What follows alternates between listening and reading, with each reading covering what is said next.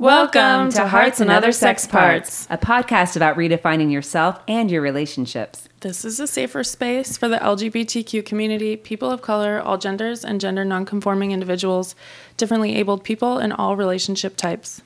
These discussions will be strictly body and sex positive. We're your queer hosts. I'm Keely C. Helmick, licensed professional counselor. I'm Jay, a resident queermo and sex ambassador. We'd like to state that our pronouns are she, her.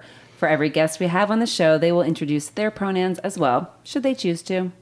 At the end of every podcast, we will close with a poem that goes with the theme of the show. Today we are sitting with Jesse Reamer. Jesse, thank you for giving us your time today. Thank you. Yes, hello. Jesse, I heard you have witnessed the superpowers of the vagina over a thousand times. Mm, yes. it's been my pleasure and my passion to be able to witness, really, for most of my adult life, um, the journey for which people bring humans into the world. I think it's the essential thing we do on the planet. So Yeah. I'm excited that I get to do it. So Yes. you specialize in everything from unmedicated birth to cesarean and postpartum recovery, and are a sex doula, sex positive doula trainer. Uh, you are also a significant person in bringing the doula program to the Providence Women's Clinic here in Portland, right? Mm-hmm. Cool. That's the clinic I go to. I love it. Yay! And Jesse, you also co founded Mother Tree Birth Services in 2001.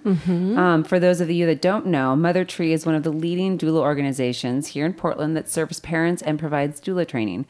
Can you tell us what moved you to open your practice and what services you're most passionate about?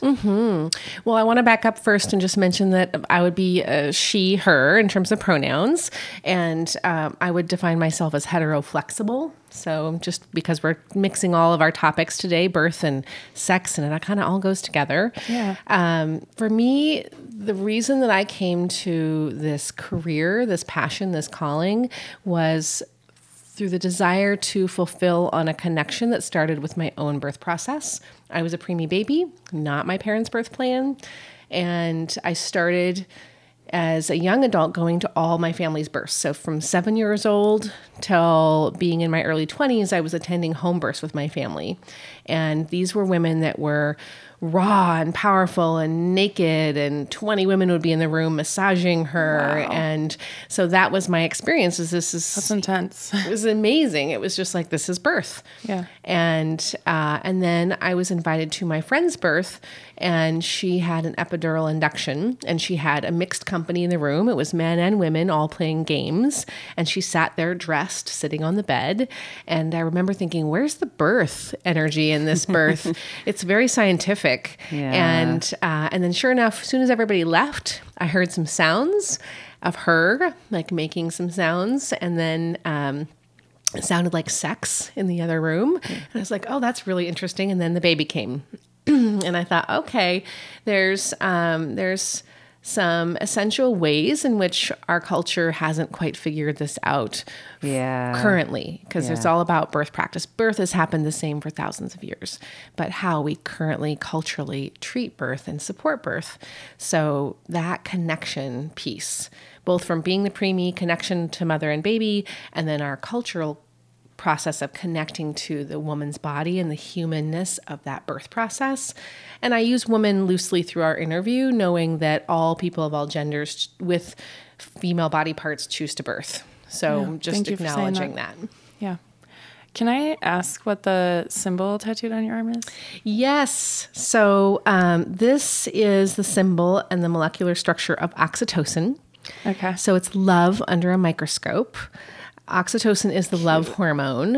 It, Okay. uh, if I'm talking to the boys at the coffee shop, who are the most commonly uh, common ones to interrupt me and ask what this tattoo is, it's uh, it's oxytocin is orgasm. It's the natural state of our desire to bond with others, and it travels all the way through from sex to the contraction making process in labor to bonding uh, uh, a parent with their baby when they're when they're baby when they're breastfeeding. Cool. So I like that. Yeah. It's a pretty cool tattoo. we can join the tribe. We have we have tribe members. so let's start at the beginning. How is pregnancy and birth significant to redefining yourself and other relationships? I I love this question because I was thinking about even the name of this podcast, Hearts and Other Sex Parts. To me, I think of one of the most influential people that came to my early 20s was a male obstetrician, actually, Michel Odent, who wrote The Scientification of Love. And he described how the, the, the physiological process of birth happens from the male ejaculate releasing to the egg ejaculating basically from the fallopian tube into the body, connecting, and then the baby. As it developed, the essential way in which birth would happen is that it'd be a fetal ejection response. So I right away came to this idea of birth in terms of this kind of understanding, like really getting to the place of how physiological birth happens. And so it was all intertwined immediately with sex, both on that microscopic level and then also on the macro, macro side of like two humans falling in love and uh, or desiring this process. Okay. So Nice. The so doula, I guess what what is a birth doula and how can how can you help with any type of birth as as you mentioned? So, the birth doula is a role that is an age old tradition of bringing in experienced people that have gone through the process to nurture, educate, and emotionally and physically support people in the process. so, unlike the clinicians in the room, and I actually trained as a midwife originally, Okay. and I departed from that profession when I realized that the moment I started listening to heart tones, I stopped listening to the woman. And so I came to this process really acknowledging that there was this moment when emotional support and the physiological process of surrendering your body to that energy mm-hmm. were linked. And so it turned me into this role where I was like, okay, I'm shifting gears into this place. And now I find 20 years later that it's this magical time when people are starting to hear culturally that this is important. Um, that it's starting to look like something that people are paying attention to. Oh, when we, the words we use, the lighting, the environment helps this person's process to unfold or doesn't. And all of that you just said, that's what happens in sex too. Absolutely. Like there's a reason. the mood, the energy exchange. How did you, you put it very beautifully? The the energy to be able to uh, surrendering to the moment. I, you know, one of the things that was most powerful to me early in my career was a moment when I walked into a hospital down a very long hallway through three security guard sections where they check you off to let you in and get badged. And I get a text from my clients, and they said, okay, just wait a minute outside the room because we're finishing nipple stimulation. and I just thought, that's my job Yeah. right there. And I've had that numerous times. nipples. Nipple? I said I want to stimulate nipples for a job. Would you like to stimulate nipples? We can. It's, I train in this stuff too. You know. See you in class. Sex and birth, birth and sex. Uh, so the what is I guess then the difference between being a doula and being a therapist? I mean, you're working with their mind. Oh, Where's the line? I guess. So we have uh, a good distinction, I think, that comes from the licensed massage therapist, like is licensed to touch therapeutically, where there's a where there's an where there's a different dividing line where it's like, okay, there's an end result to these muscles having this touch. For us, we let the person guide that energy. So I'm looking to bring them comfort. I'm tuning into their coping, and they tell me when they start to feel more comfortable. I don't have a goal of saying, out of this process, you're going to have an end destination that makes you better off even. I mm-hmm. hope that at the end there's a positive feeling around the birth process but we're not unpacking or even linking the idea that this could be rooted in their sexual history this could be rooted in their and then being responsible for that. You know it's like if there's sexual abuse that's very much a part of the process of birth. Mm-hmm. It's very impactful and yet, as a doula, I would be working with that in that moment. Do the words I'm saying bring bring you feelings of safety? Um, do, is my touch bringing you comfort? And so it's so much in the moment that it's not. Um, it's a it's the layperson's job, And and often it's just me doing that while still guiding the people in the room. Like I'm looking at their partner and their grandma and their sister, their nurse, their midwife, their doctor, everybody in the room and making sure that all of them are bringing that level of energy to the room. Is is there ever a time when you maybe have a dis you disagree with their choice of you said all these other people in the room if if they choose to I guess just disagreement in, in the room Well, so this next is a- moves or what's happening Yeah. well, Yeah. So, um, well, Ina May Gaskin is one of my influential uh, influential people as well, and she's the mother of all midwives. We'll get to hear some great quotes from her afterwards. She talks about the idea of birth and orgasm being linked. So, you know, how would you help someone have an orgasm? Would you turn on bright lights and have twenty people staring at you? You know, what would be those essential ingredients to creating that uh, sense of intimacy and openness that can allow that to occur? The that may be is- the case for some people well, that's true. Actually. So I'm a little orgasmic bit. birth, yeah. So we you- can go to orgasmic birth because I was like, now I'm off onto. just- no, this well, is- I yeah. was in the vagina monologue, not the vagina monologues. I did the um, vagina talk show where I was one of the people up there on that stage with the bright lights and getting off on it. So nice different, Well, but so you're talking, yeah. So you're bringing up orgasmic birth. There's this, I this. What is that? What and how does sexuality play a role in the birth room that you're talking about? I think it's the biggest kept secret. Although I will tell you, this is the history of orgasmic birth. I'm not affiliated with that organization, just Yeah. to be clear. I'm a fan of the movement, and I'm a, uh, uh, I would say, uh, an experienced fan in the sense that I see it lived and, and and experienced through families. Like I've witnessed women using masturbation as a form of coping through the stretching and opening of the vagina during the pushing phase um, for orgasmic birth, it actually came about where they did a focus group when they discovered they were going to launch this program about this kind of coping. And then they did a focus group and they had a big long name for it. And then they said, well, who would watch this film? And they used a bunch of words. And it came out to be that most people would watch the film if it had the word orgasm in it. Ah, and so this movement launched.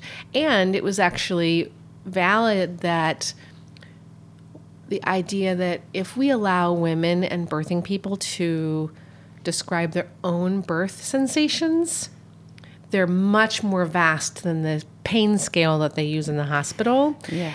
With the number zero to 10. In fact, um, in the hospital, they might say zero is you're asleep and 10 is you're burning by fire, which sounds excru- excruciating. And I don't know why you'd bring that into the birth room at all. Like, why would you mention that to this person who's living that in their moment right now? Yeah. But if you allow people to say, well, what was that experience like? They might say pressure, pulling, crampy, uh, tenderness, openness, pain can be in there, but it's also uh, orgasmic and cosmic, sensual, pleasure.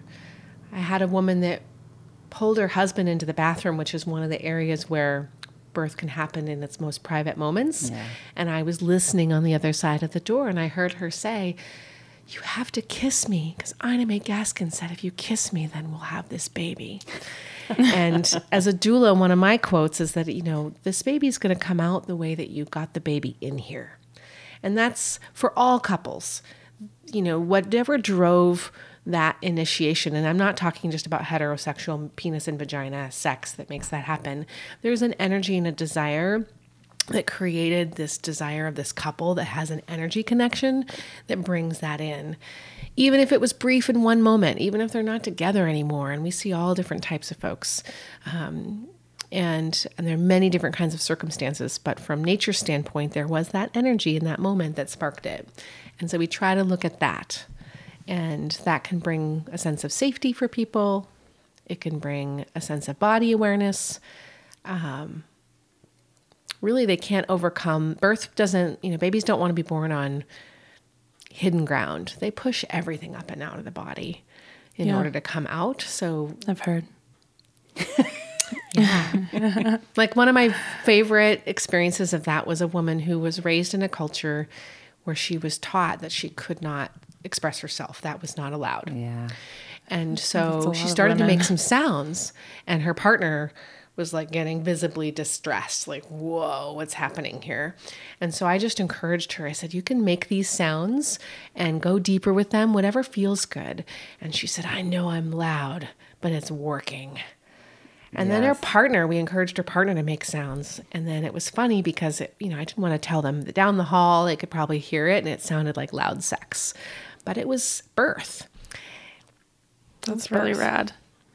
Uh, have you ever, um, um, it sounds like it, uh, helped births of uh, LGBTQ parents or maybe, um, I'll cut off there. Yeah, yeah, yeah. Um, so personally, my experience is, I think, mostly geared towards lesbian couples. So that's um, an opportunity I've had to see culturally and specifically in the nature of the dynamic of. And I also I would say that what I find is that really working with people where they are, so they like letting them be the definers of their relationship, of the gender roles that they bring to the process, the energy they bring to the process. Um, birth naturally kind of i think historically has had lots of women coming together Yeah. and yet even But dads to, can give birth. Yes well, that's what i was going to say. So that's one spectrum Yeah. in terms of the lesbian couple that i was speaking to which but then gender energy is shifting. And so um, so now we have i think in portland we have more acceptance than most communities. And i run a, a program on facebook called doula talk. And it's really fascinating to see people from all over the world have this conversation and then realize how our awareness has to grow as a culture Yeah. and so um, yeah we've had a couple of dads giving birth in portland Yeah. like this year. And I think that has allowed us, I haven't personally had the opportunity to be present. Um, but for me, I feel like it's, I, I've always lived in a place that love makes the, love makes the birth happen. So I'm, I want to know what that is uniquely to that couple and how they define it. What are within speaking about these couples, whether lesbian or a dad giving birth, within the um, non-heteronormative scenario we're used to? What are some of the challenges that you've seen or that uh, that you understand to be for these other folks? The biggest one is the acceptance of the community around them. I think the number one factor they have to deal with is navigating a health system which is new to them, a health system which may not be tailored to their uh, gender pronouns, to their definitions of themselves. Uh, having to, you know, wear like a shirt that says, "Yeah, I'm I'm mom," like not like, "Oh, are you the sister? Are you the auntie?" you know, no, I'm the partner. This is my Yeah. birth too. Um, so really having to navigate the unfamiliar non-personalized culture in which people birth today so that's the one major factor um, the i think the other one for folks in my experience would be allowing themselves to feel private and intimate enough to express themselves in their relationship how it suits them in a way that they can feel would be safe and expressed that because it goes back to that oxytocin again. So what is that that they need to feel comfortable and safe and not judged? Yeah, cool. and uh, other than that, it's humans are humans, and we all come with our quirks. And so, my every day, what gets me up every day is the idea that I get to go in, and I average about 10 births a month now in our women's clinic. Uh, and figure out like what's that unique chemistry that's going to come together with this team and this couple and what they need and the people and the couple it could be mom and her sister i attended a birth recently where it was the birthing woman and her neighbor and her neighbor stepped in and was like the most powerful anchor for her like that that and knowing that this little person has never been born before it's like brand new every day like that to me is what gets me there Okay. We've talked about uh, the pre birth, during birth, birth doula. Uh, you also help with some postpartum bonding, breastfeeding. I honestly don't really even know much about what postpartum depression is or what causes it. Uh, and I think part of that is because we just don't, talk, it's not talked about a lot. Uh, maybe if we talked about how common it is, then it would help normalize its reality and maybe break the shame for, I think, some people that feel um, that are going through postpartum depression. Uh, could you maybe tell us what, what is postpartum depression and kind of what causes it or how long it can last? So, the journey of birth for the human that's partaking in the birthing process is this incredible transformation of their being, their body, their soul. It takes everything and redefines it. It's nature's design. Like, really, that's why that body was ultimately put on the planet from nature's perspective is to birth the next being. And yet, nothing prepares that person in the current form of our culture for what that looks like. So, uh, understanding, for example, in the birth process, how everything stacks on top of themselves in terms of the nuances. If you've had sexual history and trauma, boy, if we look at epigenetics, if your grandmother has had sexual history and trauma, that is cellularly embedded into you, and then you're birthing. And, uh, and so we get all of those pieces mounting on top of each other, and then you get to, to the place in which the birth is over, and now there's this journey of recovery into postpartum. And all of those things can be triggers historically, physiologically for mood disorders, not just postpartum depression. There's like five or six of them. Yeah. Of Five or six disorder- what? Of different kinds of mood disorders that can be triggered by the onset of really pre and then pregnancy, birth, and postpartum. So yeah, Okay. there can be like postpartum depression. There can be postpartum anxiety. There can be postpartum psychosis. There can be postpartum trauma. Is there another one that you're referring to? I'm, Uh, postpartum. I'm missing one. Let's see, postpartum psychosis. I think, well, you're the expert in this department. I think I am, and I'm coming up with a blank right now. But yes, there, there, yes, and there. OCD. I think there's the uh, um, the um, Oh yeah, OCD. Yeah, Mm-hmm. which is an an extension of the anxiety. Correct. yeah. So, you, so you help with them bond with the baby if they're going through this, or So my comment is to suggest that if we look at it, we can't look at it as a standalone event. We look at it as a continuum between the whole process about how this person has walked through the process, and then to recognize that it extends all the way through the childbearing year, including if there's a breastfeeding or chest feeding relationship the hormonal process is affected all the way to the end of that relationship. So when we hear about it in the news, it's often this like undiagnosed mood disorder. You know, the woman throws her baby off the bridge, um, which is then scary for anyone to feel like they could talk about it. So there's a silence of shame kind of component to it. And there's also the sense that it's immediate, like right after birth. And I'll use myself as an example because I haven't really been authorized to talk about other people's stories. But in mine, I had amazing pregnancies. I had a beautiful, two beautiful home births of my sons. I have a 10 year old and a 14 year old. And I had a beautiful immediate postpartum, like great breastfeeding relationship. Uh, and then in about a year, when they started eating solid foods, the hormones started to like die off, and we're, and then all of a sudden, I'm laying with my chiropractor on the table, and we're bawling our eyes out, going, "Oh my gosh, we both have one year olds. This is so overwhelming. I'm not sleeping. I want to kill my partner. I want to go and actually, for me, I wanted to be buried at the bottom of the river because I just wanted it to be silent. Like I couldn't get quiet enough. I was like, please bury me under a tree. And I even moved my whole family by the time that hit my second pregnancy, two hours out of town, because to a town of 500 people. And I literally would go to this one tree every day and sit there and pray that I could be buried under this tree to survive that. Even though I loved my children, I didn't want to kill myself.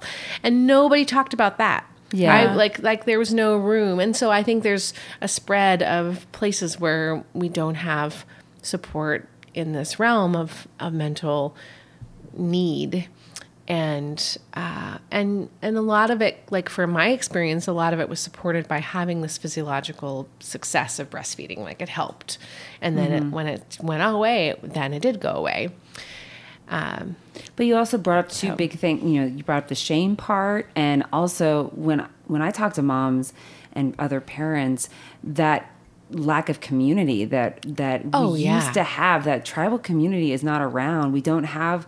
Especially in Portland, we have so many transplants. We don't have the mamas and the aunties and the cousins and the, the neighbors just that communal we don't have that like like our ancestors did or even other countries still do Oh yeah, I mean the grocery store is the most common place for people to like bump into each other, and yet it's filled with like like fear. Like I, I described earlier, um, a visit to Trader Joe's and as a doula, like I had three people approach me that were my clients. And it was the first was this woman and she just came in tears and she was like hugging me and she's like, You're my doula. I can't believe I see you. My brother's driving the baby around and here I am. And then right then another client walks by and I'm holding her, like waving because she's like, Hey, nice to see you. And she's like, Here's my baby. Yeah. And I walked over to the like snack area and this guy says, Oh my God, I haven't seen you in so long. And I thought, have I dated you? oh shit. and then he's like, the baby is so great now. I'm like, oh, okay, a dad. so people don't have that. And I when I had my mood disorder, I was afraid to go to the grocery store because I was one of the professionals. I did not want to look like the doula who was going to lose her shit in the grocery store Yeah. with a two year old and a newborn, and then my practice would go away. Like I was filled with shame for being the, the a professional who still had the disorder. I don't know how anyone doesn't lose their shit in a grocery store with a two year old anymore. I almost lose my shit in a grocery store from other two year olds like running at my feet. like, um, Yes. anyway. Uh, So speaking of support, another, I mean, what you're talking about, you know, doulas through the range of the birth and also postpartum doula can help feel some of those needed sense of support. And so along with the birth doula support, you also provide um, breastfeeding support. What does that breastfeeding support look like? You How does that helpful? breastfeeding or chest feeding. Yeah. Breastfeeding or chest feeding? Yeah, I like that. Yeah. Um, my so as a trainer and as a doula, I we've parceled out our two uh, support systems into two different roles. So the birth role attends someone attends the birth and then sees them immediately in postpartum, and then the postpartum doula stays with the family into the first three months, if that's when their connection lasts, and helps them integrate a new sense of normal. And beautifully, they provide. Um, kind of the, the on the ground support that's non clinical. So they're doing sleep support and food preparation and playing with the sibling and helping with breastfeeding and like what a healthy latch looks like and seeing them in their home rather than in a clinic setting for how the parent is sitting and you know staring at the wall and totally bored out of their mind trying to nurse the baby versus turning and looking out the window i mean there's all these subtleties to uh, how we experience this and then also this sense of using our bodies in a totally new way Yeah. um, people say that breastfeeding shouldn't hurt, but my goodness, I don't know. I mean, I've never had a sexual experience where I've had 18 hours of somebody sucking on my nipple. Like, it's just Yeah. going to be a different thing going on there. well, and just any, when you hear that word should in the context, you're like, mm, let's explore that. Uh, Yeah. breast identities. That's what uh, Sarah Swolford, I one of our first guests on the show, said. Your breast identity changes as you go through this process. It goes from br- being kind of often more sexualized to now it's working.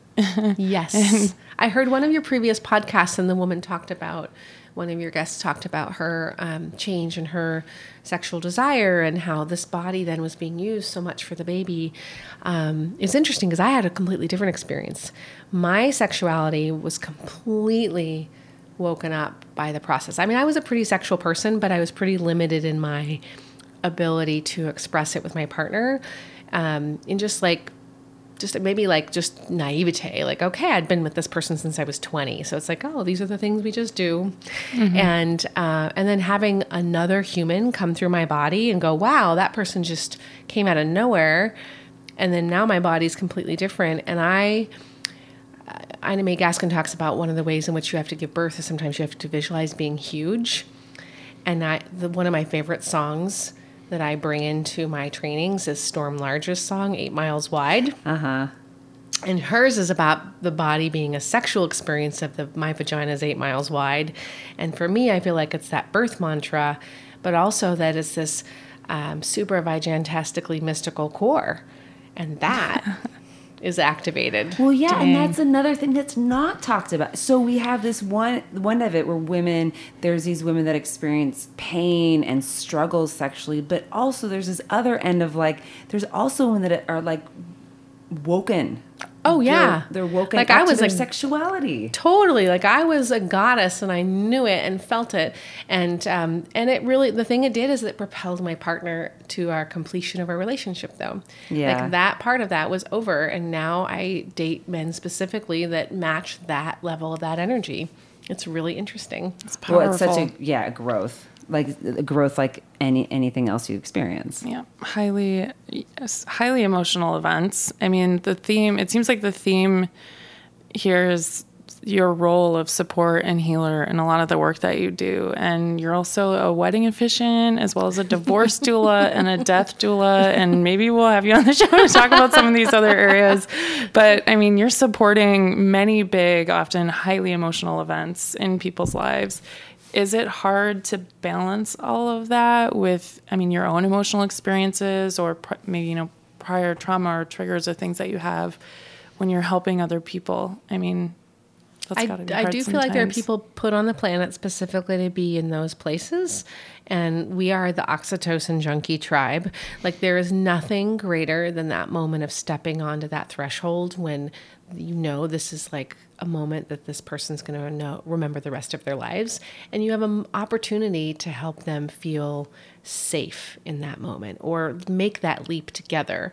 And uh, and so it feeds me. I mean I, and I, I, there's there's a way in which I think the people that will do this work long term know that that give the energy of that experience feeds the people in it.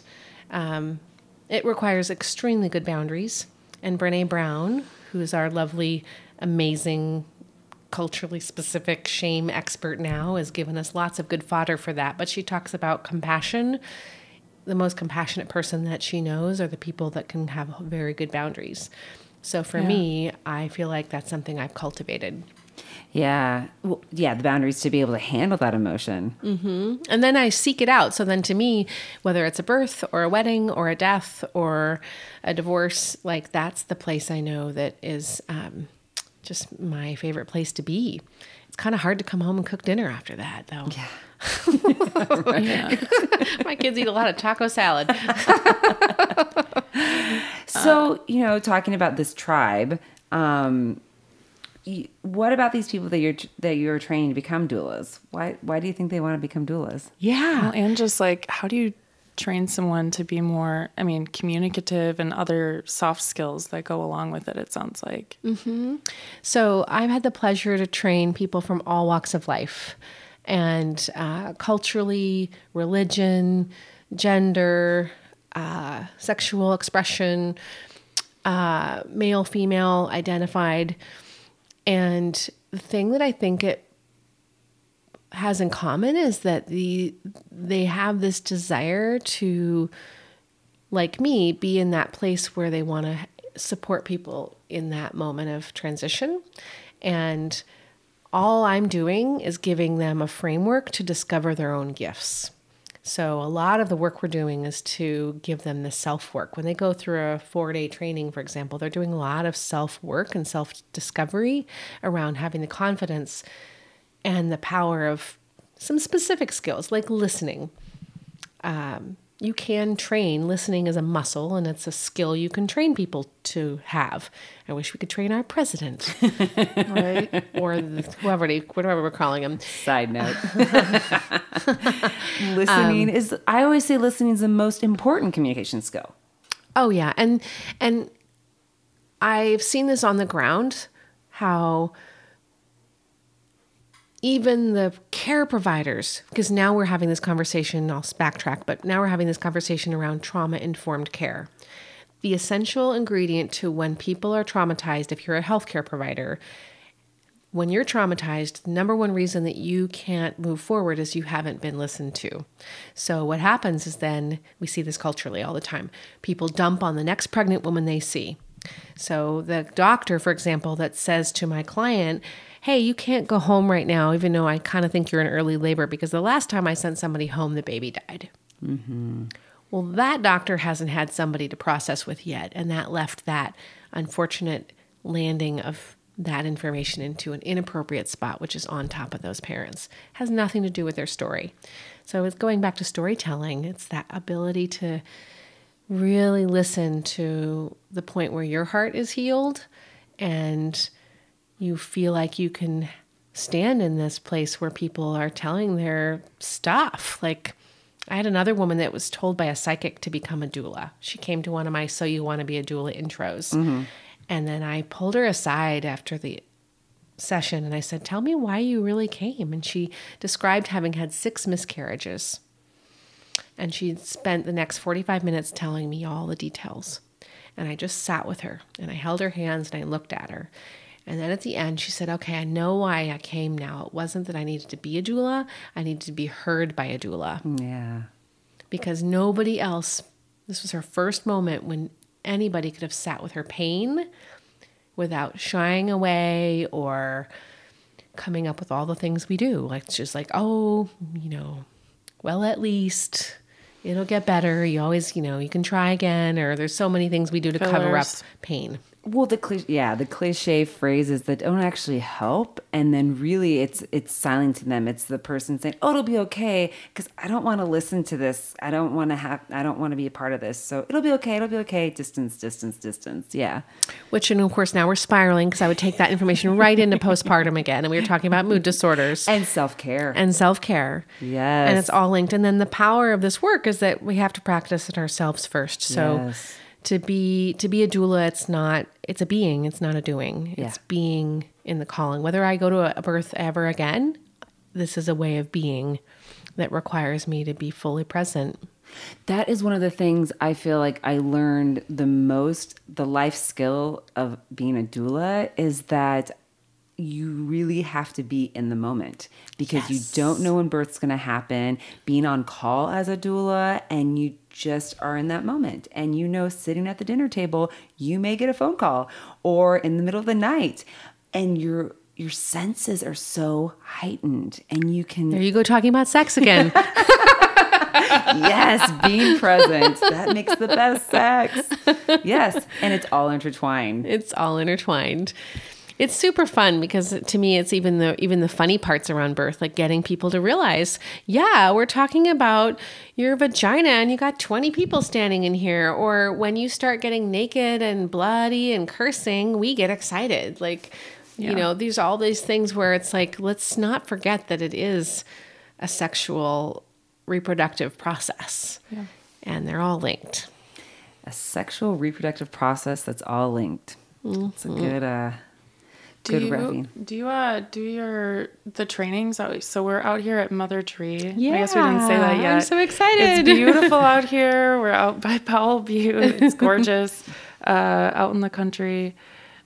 Do you do the trainings out here or um, So this land is very intentional. Uh, Mother Tree is the name of a real tree that exists. In the beginning of my practice, I was doing a journal blogging collage thing. I guess the word blog didn't exist then, but um, and I walked out of this person's house, and there was this tree, and she was just fully embodied as this goddessy. Her bark kind of bulged out like she was holding her belly, and uh, and then ever since then.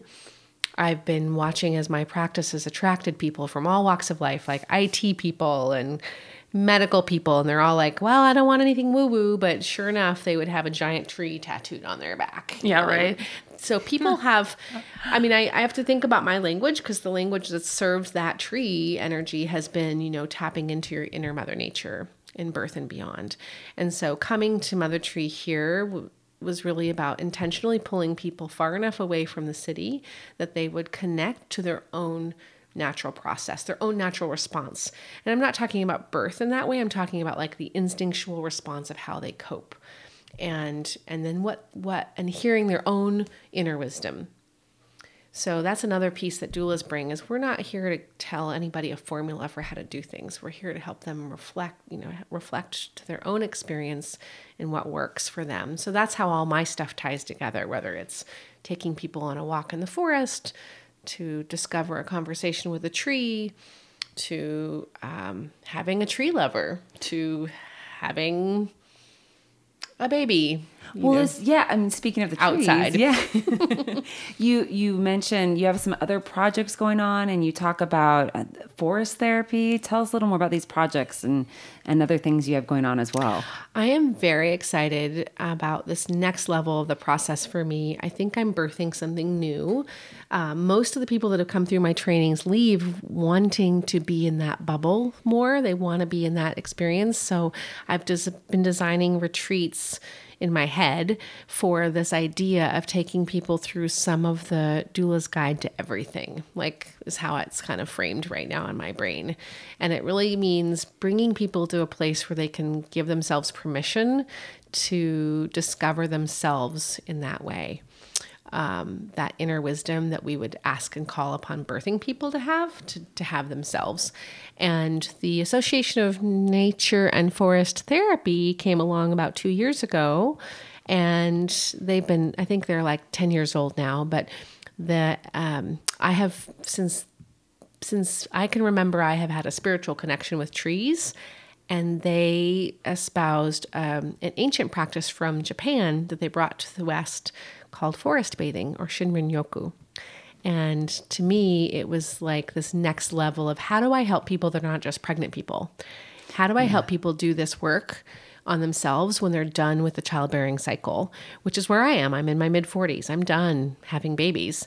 So, this kind of is the new layer where I feel like I can bring some of these skills to um, people of all different ages.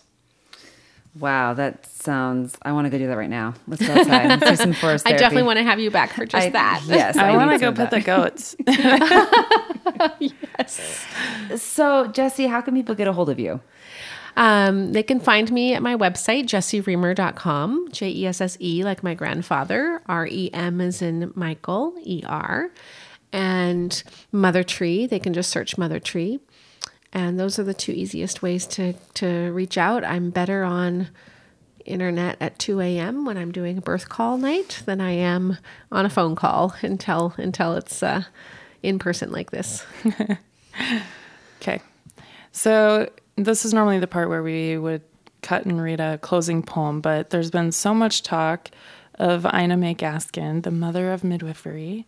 Uh, so instead of the poem, Mia and Keely thought it'd be fun to just read some quotes uh, from Ima. I started looking them over, and she seems very funny. Actually, I so I'll start. I want to read the first one, and then maybe we can switch and you read this next couple. But the my favorite one was. The human species is no more unsuited to give birth than any other of the 5,000 or so species of mammals on the planet.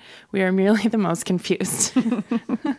I like the next one. Uh, Breast stimulation is especially effective in starting labor at term when it is combined with sexual intercourse.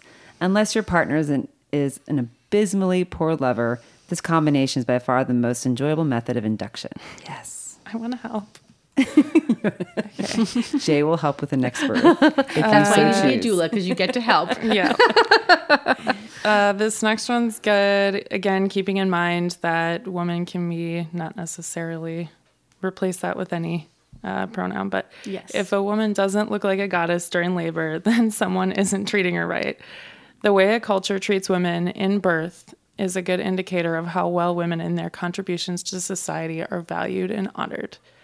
So I like that um, these next couple kind of, this next one goes further into that. Would you read the next one? A society that places a low value on its mothers and the process of birth will suffer an array of negative repercussions for doing so. Good beginnings make a positive difference in the world, so it is worth our while to provide the best possible care for mothers and babies throughout this extraordinarily influential part of life. Heck yeah.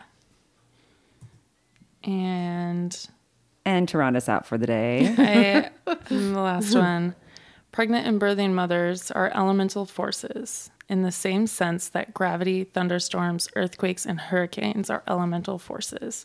In order to understand the laws of their energy flow, you have to love and respect them for their magnificence at the same time that you study them with the accuracy of a true scientist. Yeah. I just love the respect and it's it's like no pun intended, put the pussy on a pedestal. Right. It usually works out pretty well in society if that happens. I guess I should say pun intended. Anyway, Jesse, thank you for meeting with us Ah, today. thank you so much, Jesse. It's been really fun to be out here. Oh, it's such an honor. Thank you guys. Yes. And to our listeners, that's a wrap for today. But remember to subscribe to our podcast, Hearts and Other Sex Parts, on iTunes and SoundCloud. We are also on Instagram and Facebook as Hearts and Other Sex Parts. Feel free to write us feedback or questions by direct messaging our Instagram or Facebook pages or emailing us at heartsandothersexparts at gmail.com.